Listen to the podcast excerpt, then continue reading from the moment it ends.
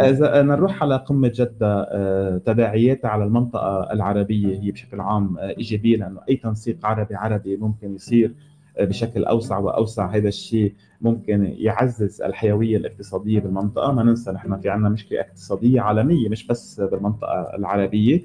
من ناحية أخرى قلنا أنه موضوع هذا كان في انتصار للمملكة من خلال هذه القمة بعد مناكفة أمريكية للمملكة العربية السعودية خلال السنوات الماضية.